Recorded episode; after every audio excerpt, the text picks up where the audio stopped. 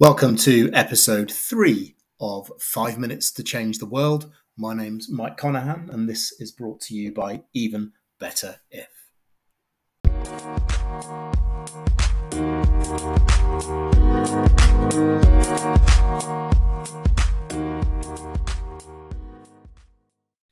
Hi, and welcome to another edition of Five Minutes to Change the World, brought to you by Even Better If, or EBI, as we like to call ourselves. My name's Mike Conahan. In the studio with me today is Andrew Liddle. Hi, Andrew. Hello, Mike.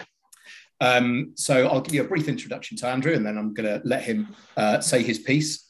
Andrew and I work together in a fairly challenging school, a challenging environment, I'm sure you'd say, Andrew, in uh, South London. Uh, we worked, yeah, we worked together there for three, four years. Together, actually, we did some consultancy work um, for a year. So we've got a, a, lot of good working history. So really, for listeners out there, you'll know that, and he, he knows what he's talking about in terms of teaching. Um, he knows what he's talking about in terms of uh, the, the way schools are and how hectic they are and how stressful they can be. One thing I wanted to focus on, because we've talked a lot about children and, and their um, anxieties and stresses and mental health, was also to focus on teachers. One thing I love um, is to find something uh, in uh, for a teacher that can save them time, but efficiently and effectively, because it's really important, obviously, to save time, but still to make sure we're doing the job we need to do. So, what Andrew's going to talk about is uh, a product called Pupil Progress that he's gone on to uh, be a partner in and they are currently doing really well. But we thought it'd be good for him to talk to us and our listeners about it, so you can hear what it's all about, but to get some additional exposure. My big thing about the, the product is it's it's time efficient. It saves you time as a teacher, and when you save time properly, you also reduce stress. Um, so I'm going to hand over to you now, uh, Andy, and you can tell us a bit more about it. Oh yeah, thank you for that introduction, Mike. And so Pupil Progress. I mean, as Mike was saying, it, it's a it's a tracking and monitoring system. That's the first thing about it. So it's a it, it's there to enable teachers to be on top of the exact position of each of their students. It's as you said previously, the, the most important thing is it's going to save an awful lot of time. I'm sure there's loads of teachers probably listening to this that are building, fixing, and maintaining spreadsheets. None of us joined the profession to do that and it's annoying. It's become sort of a de facto part of the job but like it's not necessarily something that we excel in. And then you've got within a school you've probably got a spectrum of people with those skills with people that are excellent when it comes to using spreadsheets to people that are pretty awful. And yeah, and yet you've got to try to harmonize and use your, you know, manage your own way of finding where students are. So what Pupil Progress wants to do is wants to take away that stress from teachers. It wants to give you accurate assessment for exactly where your students are based on the, well, the exam requirements. So our trackers set up students' positions, exactly as the exam, creating a grade exactly as the exam board does um, they're live and that's the most important thing. So as you're putting in data you're getting immediate feedback in terms of your aos or your topic summaries and you, it will work with your key stage 2 data to show a progress score for individual classes. A second aspect of pupil progress is that typically in schools you have um, 4Matrix or SISRA or an analytical tool like this, and we're not in competition with those guys because I mean they're a they're an analytical tool and they do their thing, but uh, and we're a tracking and monitoring tool. But the the problem that schools often face is that you are required to have a data drop, and I'm sure you remember, Mike, the data drops mm. going on in schools that we were part of. And what would happen is typically they would be there at the end of um, end of a big term. It will take like a week or so to collect the data. Then that data is harvested by you know the data teams and moved over to an analytical tool. And then by the time it gets played with by SLT and then moved to middle leaders, by the time it gets back to a classroom teacher that kind of put the data in off of a test or off of a mock or whatever it might have been.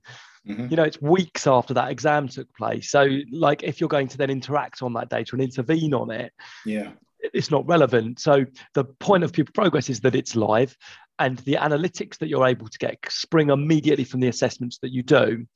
And once, and particularly in the, in the years that we've had, in you know, the last couple where they've been so fragmented, being able to identify the gaps of where your students are and then gearing the way that you teach around where those gaps are well it's really being informative and using your data effectively so mm. and and in that sense and of, as part of this podcast of how it changes the world yeah. you know it's it's using data to actually impact in the classroom. And I think schools have been stuck in a rut that they try to use data for like data's sake, but the data that often goes in is pretty rubbish because it's either taken from a, from an MIS tool that deals with whole numbers, it doesn't deal with raw marks, and it doesn't deal with in you know it can't tell you that Andy in history needs to work at source analysis, and in French he needs to work in listening, and in maths he needs to work on algebra. Yeah. It just tells you he's a six or a seven or whatever he might be. Mm-hmm. So having that intrinsic breakdown is really important. And I also think that teachers, because they I mean, you, uh, you and I have both used some clunky analytical tools, right? We've also mm. used some clunky MIS systems. And I think it makes people not connect with data. They don't want to yeah. use data because it's a pain in the backside to use. It's mm-hmm. a pain in the backside to track, to build, to maintain. When you finally get anything back from it, from like an analytical tool, it's too late to deal with it anyway. Yeah. So, um, that's you know that that's what pupil progress seeks to do it wants to change the narrative in how schools use data I, and i think it does it very successfully Okay, a whistle stop tour of, of uh, what pupil progress can do. Really eloquently put, I might say, Andy. It's for me, it sounds like a tool that uh, you know, and I'm not trying to sort of sell on your behalf as such, but it's certainly a tool that that schools could try out, and teachers could try out. Is that a is that simple enough thing for them to do? Yeah, I mean, there's a couple of things. Firstly, there's a trial, so any any school, any teacher can come on and use our trackers for, for zero cost for 30 mm-hmm. days. Also, if schools are part of PiXL, we've partnered with PiXL. So you can have two subjects at mm. no cost for an entire academic year or this, what remains wow. of this academic year. So there's lots of opportunities. I mean, yeah. I hope, Mike, you'll share my email address potentially on uh, on the on the notes of this. And I mean, I mean I'd be really happy Absolutely. to, uh, you know, to speak to anybody about it as well. So, of course. Um, yeah. Yeah. And, and it's, and give it, give us the website address so yeah, www.pupilprogress.com. So simple, pupilprogress.com. Uh, if you're listening, I just wanted to touch on on a, a, couple of points there, just so that those who aren't as au fait with data collection um, and and having to analyze and scrutinize these things, um, how this is making it so much simpler. What I remember uh, very clearly was uh, us giving in data to, let's say, a head of department. That mm. head of department and spending lots of time uh, collating that data then analysing it themselves, then discussing it with a member of the leadership team who might be their line manager, and then formulating a plan to go back and address uh, the, the gaps there. What you're saying this tool does is it's just there straight away. As long as the data is being entered correctly, but it sounds like it's a very easy thing to do. Uh, and what's more, that as an English teacher, for example, if, if we were grading somebody uh, to be at a particular point after a, a, module or a half term, the problem was that we'd be doing a completely different skill the next half term. So it yeah. could look that, that that that child's not progressing when in fact, as an overall picture, this is what your your product will do. So it will say for you know for that sort of reading skill, they are doing really well. Maybe for this writing part of the paper that they need to be doing, they they need a bit of um, they need a bit of input. And what you can get, I guess, if you're constantly doing some intervention along the way, is to target the right people at the right time. I mean, yeah, absolutely. There's, I suppose, the lovely thing with the product is that it can be geared towards whatever audience you like.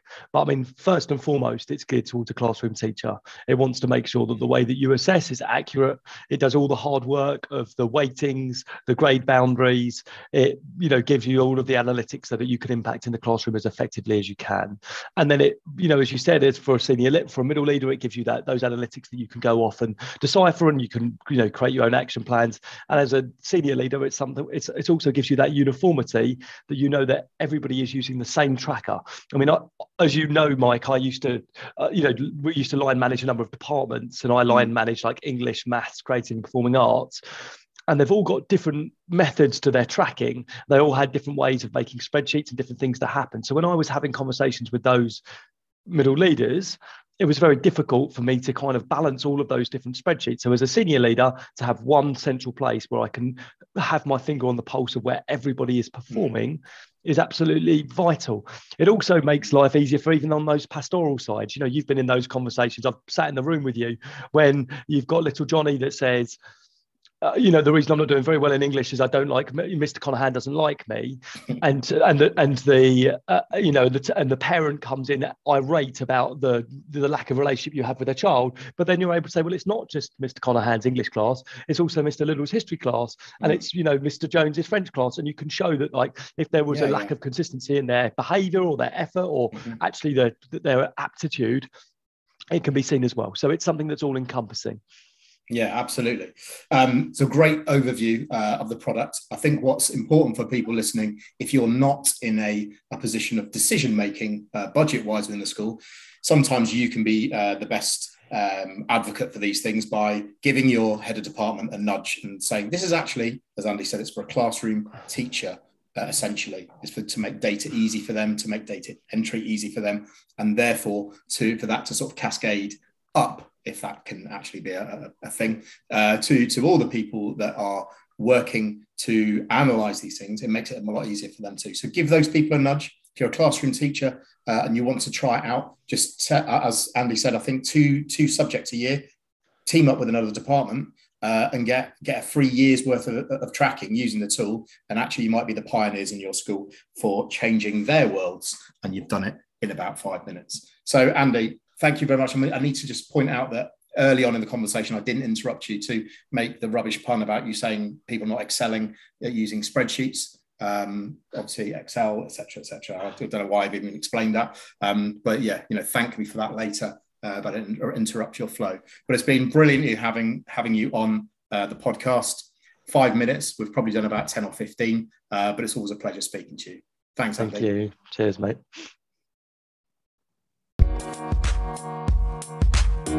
Thank you.